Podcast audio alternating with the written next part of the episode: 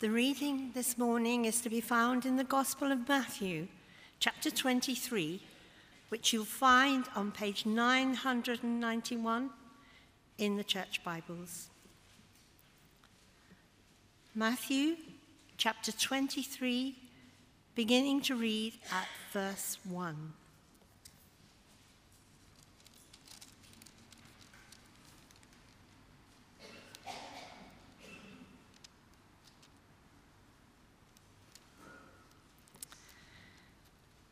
Then Jesus said to the crowds and to his disciples, The teachers of the law and the Pharisees sit in Moses' seat. So you must be careful to do everything they tell you, but do not do what they do, for they do not practice what they preach.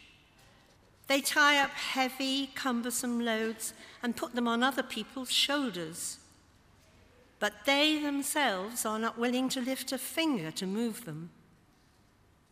Everything they do is done for people to see. They make their phylacteries wide and the tassels on their garments long. They love the place of honor at the banquets and the most important seats in the synagogues. They love to be greeted with respect in the marketplaces and to be called rabbi by others. But you are not to be called rabbi, for you have one teacher, and you are all brothers. And do not call anyone on earth father, for you have one father, and he is in heaven. Nor are you to be called instructors, for you have one instructor, the Messiah. The greatest among you will be your servant.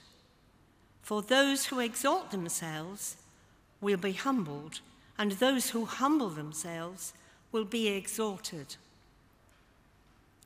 Woe to you, teachers of the law and Pharisees, you hypocrites! You shut the door of the kingdom of heaven in people's faces. You yourselves do not enter, nor will you let those enter who are trying to. Woe to you, teachers of the law and Pharisees! You hypocrites, you travel over land and sea to win a single convert. And when you have succeeded, you make them twice as much a child of hell as you are. This is the word of the Lord. Thanks be to God.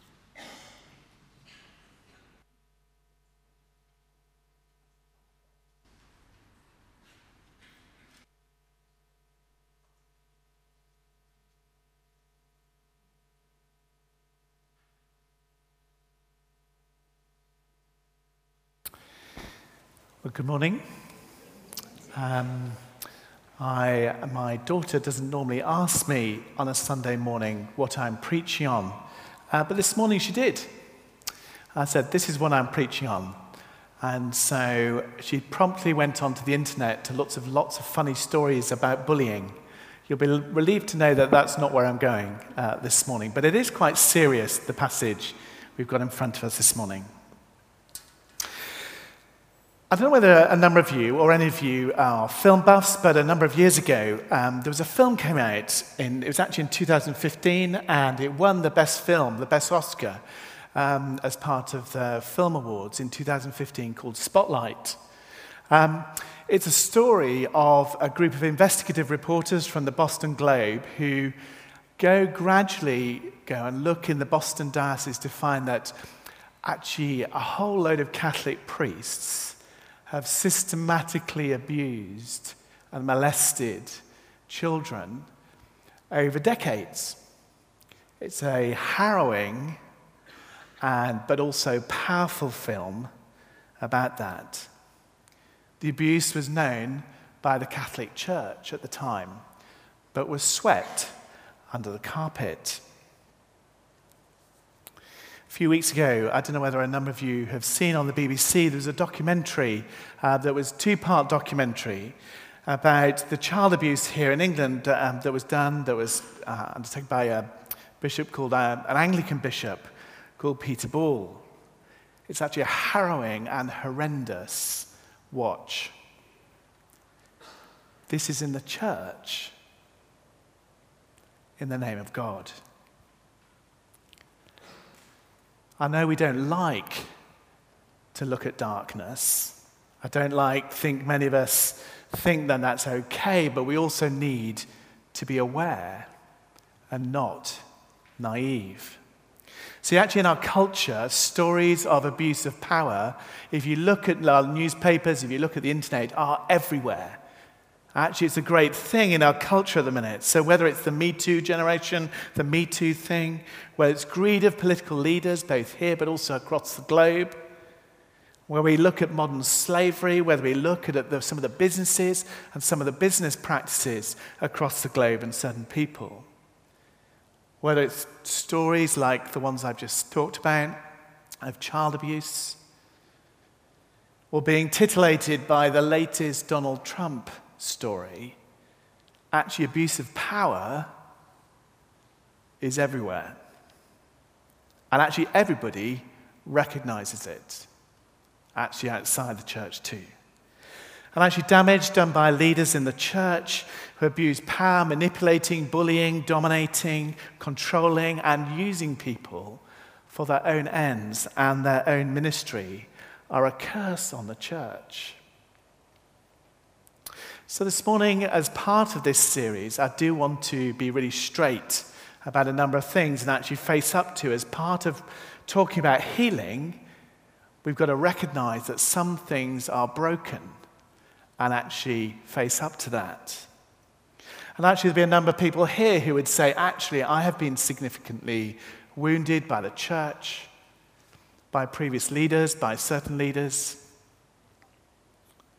You know, and actually, in this broken and sinful world that all of us live in, all of us carry relational wounds from our family, from our childhood, from broken romances, some of which go back decades but still affect the way we relate to people, from bad experiences at work. We carry the wounds of making terrible choices for ourselves that are entirely ours, and we consistently make those same choices. And also from the fact that we've longed for a certain future. We've dreamed of a, of a way, a future that we felt was ours and our right, and it's not turned out that way. And it dogs our life continually. So, as we talk about healing and restoration, where do we find healing and restoration? Are we aware of actually the brokenness that both is in our society, but also in us as part of living in this world. And this morning I'm going to think about the church first and face up to that a bit, uh, and then we're going to, over the next couple of weeks, look at some other angles on it too. So as I begin, let me pray. Heavenly Father, I want to recognize this morning afresh in my own need, my own vulnerability, my own failures, my own faults, my own sin and recognize that you're gracious and you're compassionate, you're forgiving, you're healing. You love to restore. You love it to see restoration in our lives. And Father, I pray in our own vulnerability this morning that we'd start to have the courage to allow you to get at work in some of the dark places of our lives that actually we be a place of welcome and a safe place of welcome where people can find healing and restoration. Any people, however dark the experiences they've been through, there is hope. In Jesus' name, Amen.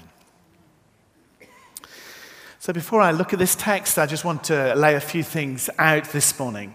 Um, not everything that's said or done in the church that you find difficult or, or hard is actually abusive. It's pretty rare if you've been in the church a while to find a vicar of some kind who hasn't been accused of abuse of some kind or other over their life and their ministry. So, I need to say that not everything that we might think is uncomfortable is abuse. You know, as we look at God's word and as we seek to find what God requires of our lives, and actually, if we do that with grace, but we also do it with a pursuit of God's truth that actually that isn't abuse. But we long to hold grace and hold truth together at the same time.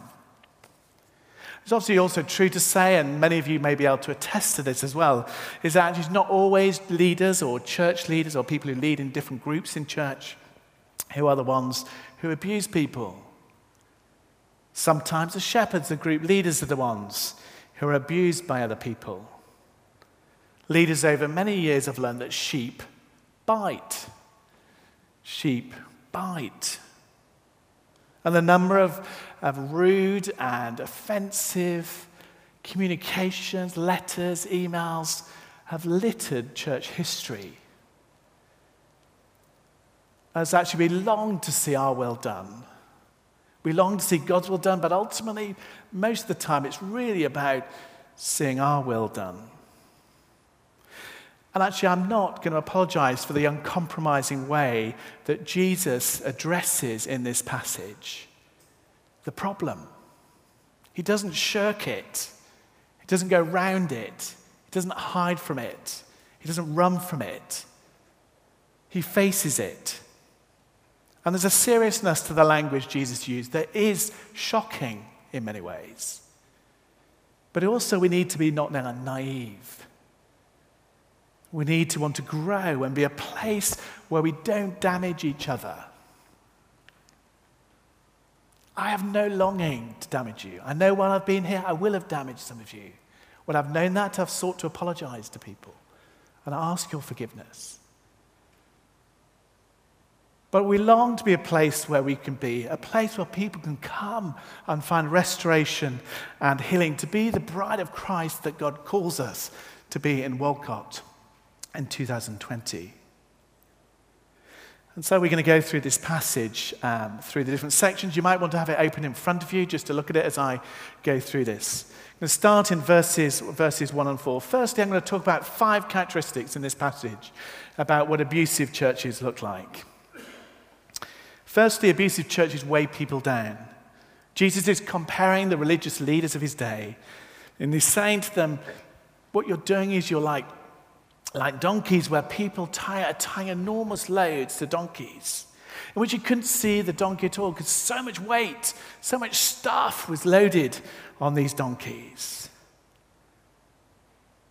And he says, That's when you know when people are so weighed down that's a bad environment. That's a sign that things are wrong. And when you see many people in churches weighed down again and again and again, crushed under the weight of their own expectations or others' expectations, things have gone wrong. So, why do churches do it? Why do churches get themselves into that place? Why do we end up looking more legalistic than a place of God's flourishing and growth? Subtly, we can communicate. It's well intentioned that actually to be part of this community, there are 50 things you need to do. The constant narrative is I'm not good enough. God won't provide. It's a constant narrative of lack and of need and of what people think I, the leader, want. And that's not true to the God we worship. Now, this morning, I don't want you to hear me say that I'm not thinking that you need to come to church and worship, that we want you to join into life groups and all the life of this church, that in somehow that, that that's not good. That actually it's not a good thing to join in and serve with different teams and different groups in different ways. Or to give generously. Or to invite your friends or to encourage your friends to come to know the living God. But this constant anxiety of measuring yourself up to something is the very opposite of the good news of Jesus Christ. That teaches us that it's not our performance that makes us right with God. It's not our performance that makes us right with God. It's Christ's performance. It's His performance that makes us right with God. A person who puts their faith and trust in the God in and through Jesus. It's his performance that matters. And what do we see in Jesus' life? When we look at his life closely, we see a different leadership style to that we can subtly communicate. Jesus looks at weighed down people, he looks at crushed people, he looks at broken people. And he says to them, and he comes to them, those who are weighed down by the weight of expectation, the bad experiences of this world that has crushed people. And what does he say to them? Come to me. Come to me, all who are labor and are burdened down, and I will give you rest. Take my yoke on you and learn from me. For I am gentle and humble in heart, and you will find rest for your souls. For my yoke is easy and my burden is light. See if as a church that somehow we've got so confused and lost, we're not communicating the gentle rhythms of God's grace, the invitation to come and find Jesus and to find rest in Him, then we're literally nowhere. Secondly, abusive churches, you'll see in verses 5 to 7, suck people dry. Jesus' is warning about these outward shows of devotion that we can prioritize all the external stuff. And Jesus is accusing the religious leaders of his day in engaging all sorts of religious activity actually in order for them to meet their own needs for power and admiration for themselves. Jesus is giving a wonderful, a wonderful difference, an example of the difference between godly leadership and abusive leadership on the other. Why? The test is, test is this who's being served here? Who's being served? Whose needs are being met here? The goal of godly, strong, wise, visionary leadership is to encourage, to strengthen, to empower, to lift up those who are being led. But abusive leaders use other people and suck them dry. So, whenever you see or being part of a community that you see that actually it's all about the leader receiving the benefits, about their needs being met all the time, that's abusive. They aren't there to empower, to encourage, to serve. They're there to be served. They're for others to give to them. Many of you will know your Bibles very well, but in the Old Testament, um, God speaks through the prophet Ezekiel this powerful word of rebuke to the leaders of Ezekiel's day. And he says this in Ezekiel 34 The word of the Lord came to me, Son of man, prophesy against the shepherds of Israel Prophesy and say to them, This is what the sovereign Lord says Woe to you, shepherds of Israel.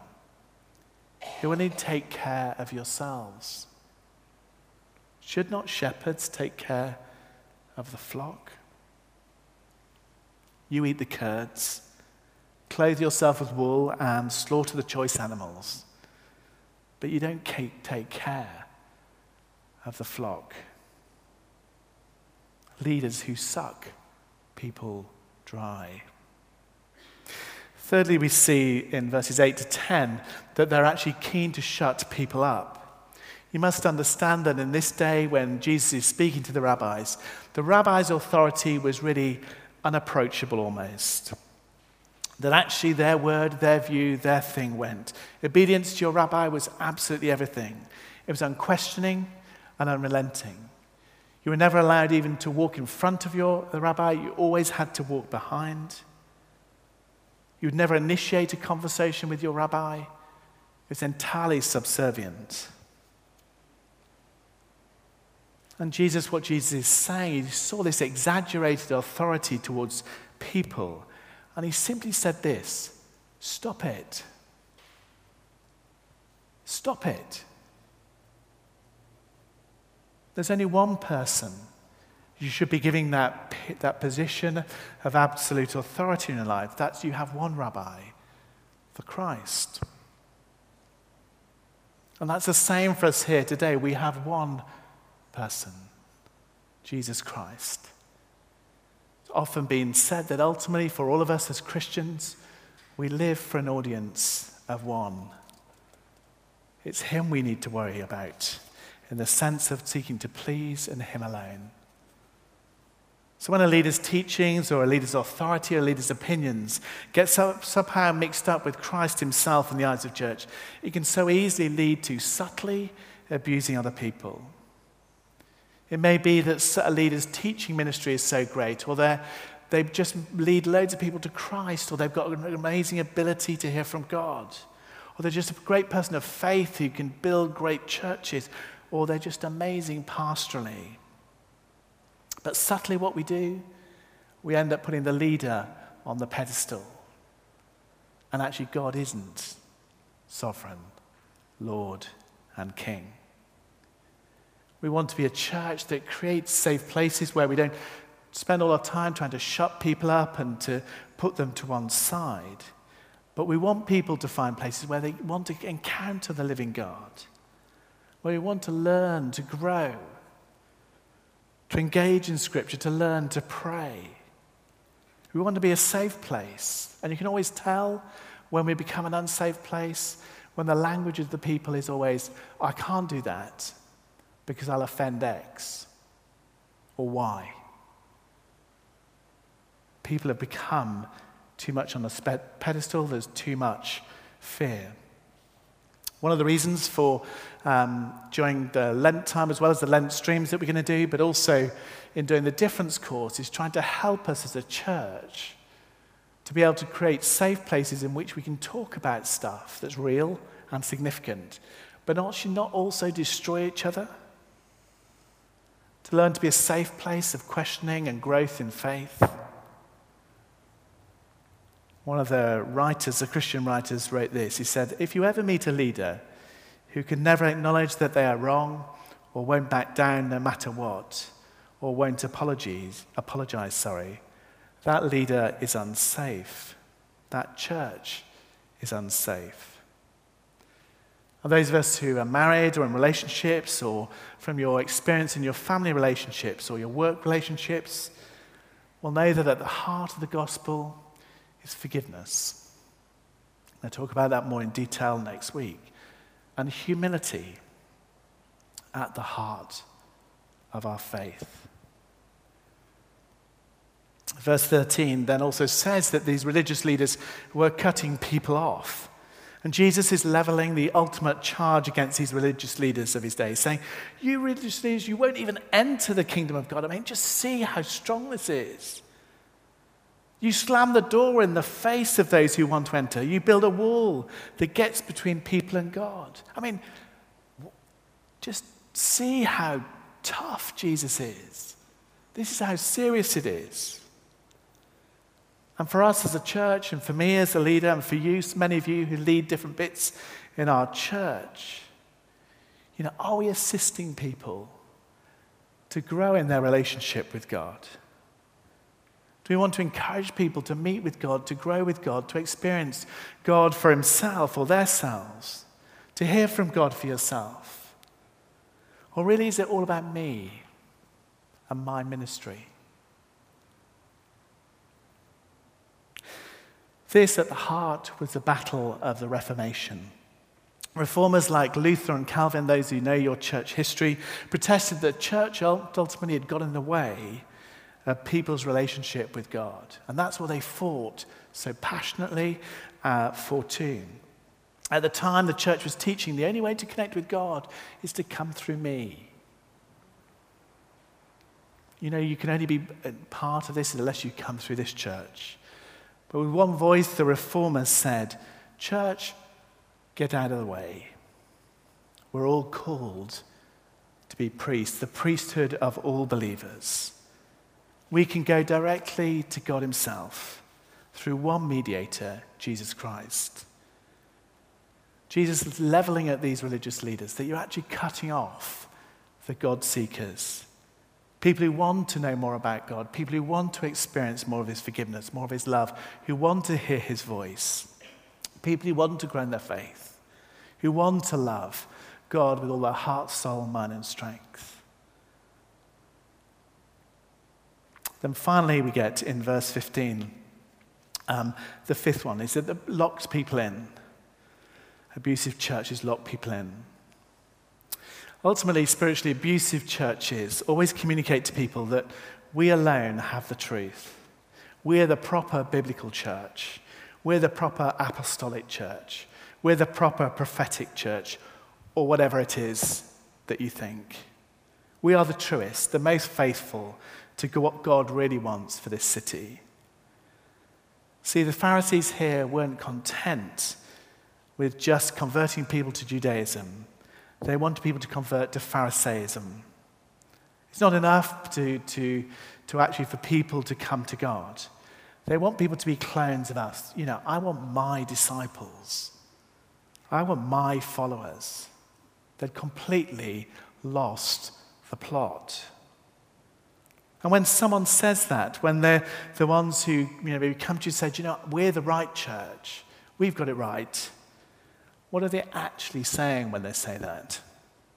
What they're really saying in many ways is this is that you have no alternative but to stay here because we're the right ones.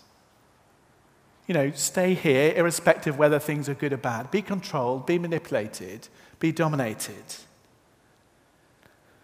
One of the things I spent quite a bit of time doing in my last church, I ended up, just because of a quirk of things, and walking alongside a whole range of people in our church who had come from very difficult church experiences, I'll put it that way.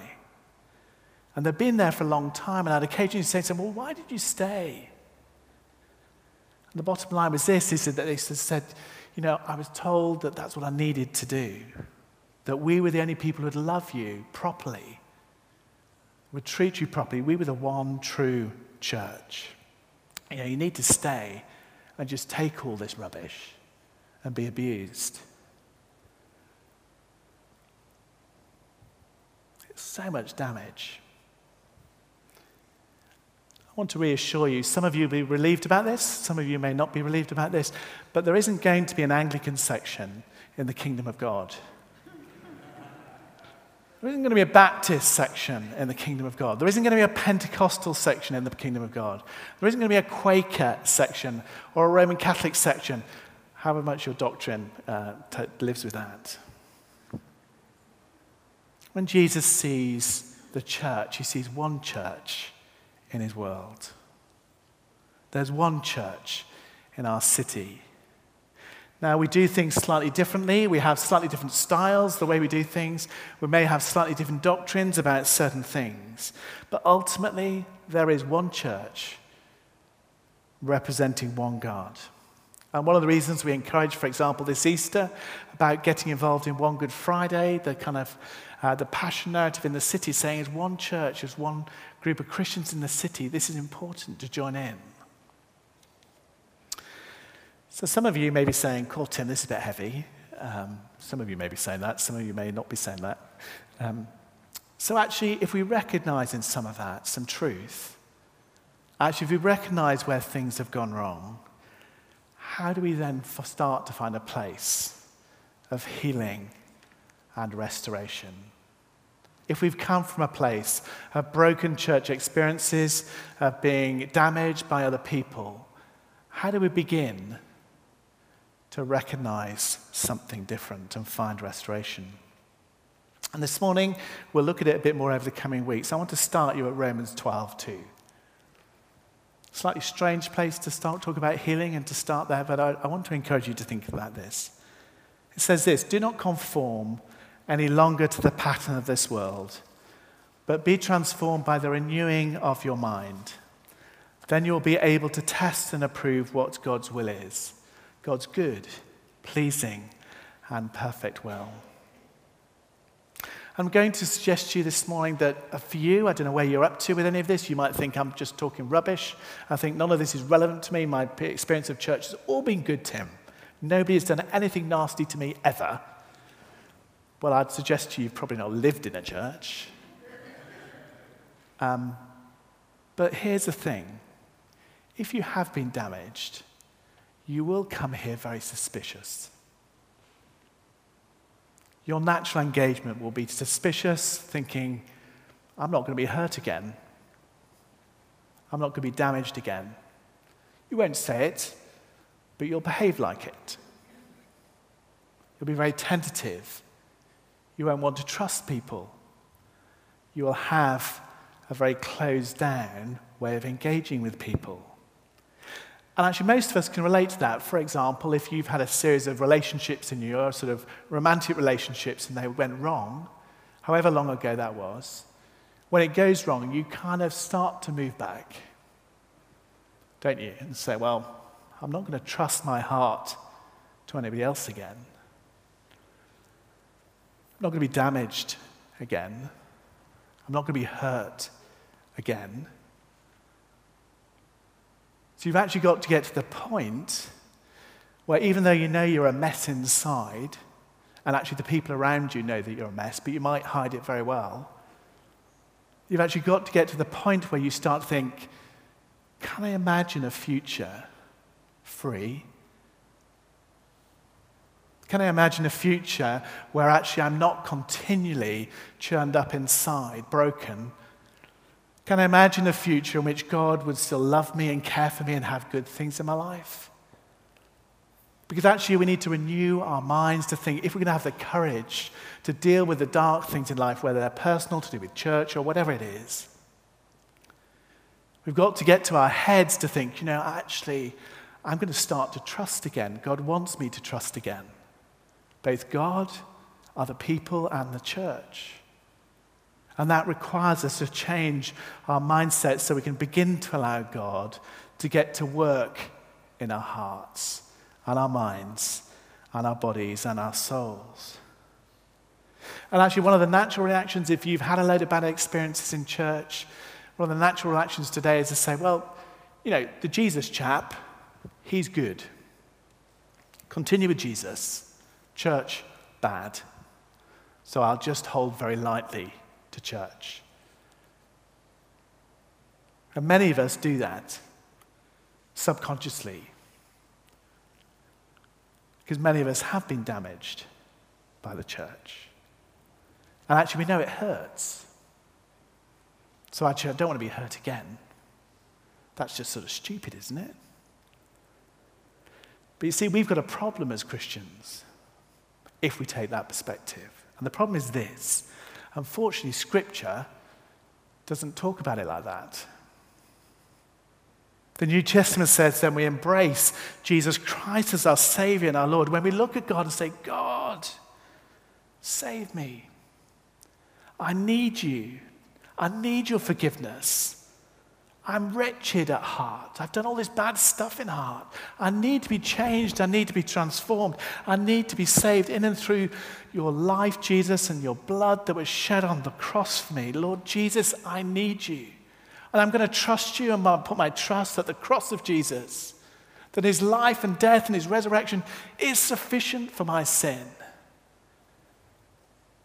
That I'm going to do that and I'm going to trust that. But what Jesus says in that, one of the pictures we find in Scripture is this, is that Jesus talks about, and Scripture talks about that a double wedding takes place. That actually, as we commit to God, as we commit to Jesus, as we are united to Christ, when you ask God to forgive you and to save you, and you say, Yes, that's what I want. I know that's what God's saying to me. I need His saving grace in my life. What we're saying is, as we walk down the aisle, and we come to meet Jesus at the bottom of the aisle waiting for us. You know, I want to know that Jesus is devoted to me, will love me to the end, that Jesus will forgive me. That's what we say as Christians. But the New Testament also says they're also marrying the church, the bride of Christ, his family. And a lot of us say, well, to be honest, I didn't really sign up for that. You know, not sure I quite want that. You know, there are people with funny personalities and weird habits in the church, and that's just the vicar. I don't want that. People who sing too loud or too soft, people sing off key, people who have strange hobbies. They're nothing like me. People who are a different generation from me. People who are annoying and have bad habits. You know, that's not the deal, surely. But even in vulnerability and weakness, I want to say that the bride of Christ, God's church, is a beautiful bride. There's goodness, there's love, there's freedom, there's growth, there's extraordinary sacrifice and care that we find in God's church. We find his presence, the living God, who comes to us and brings us back to life from death.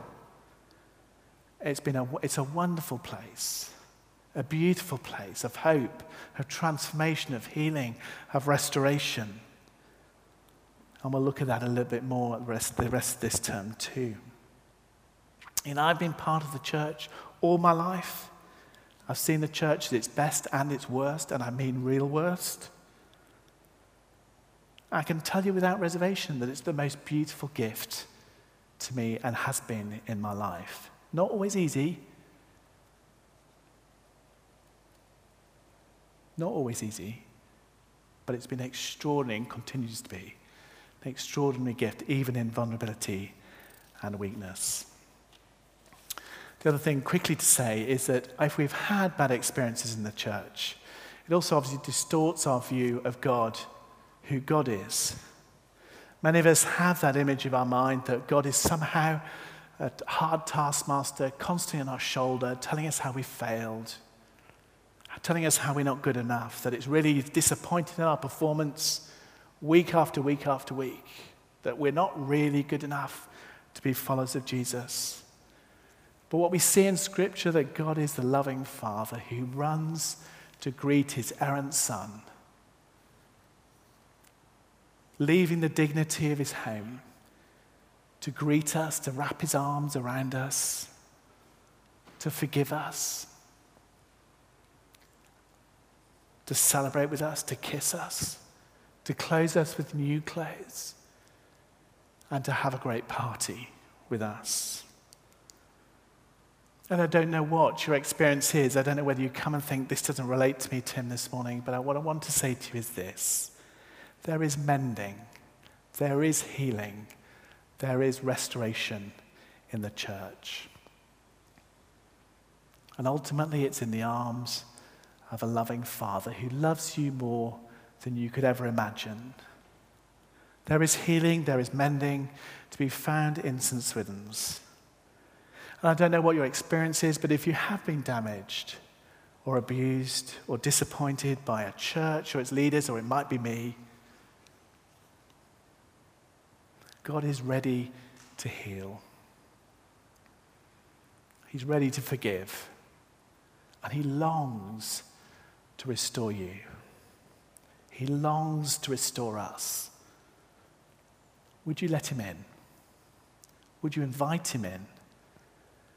Let me pray.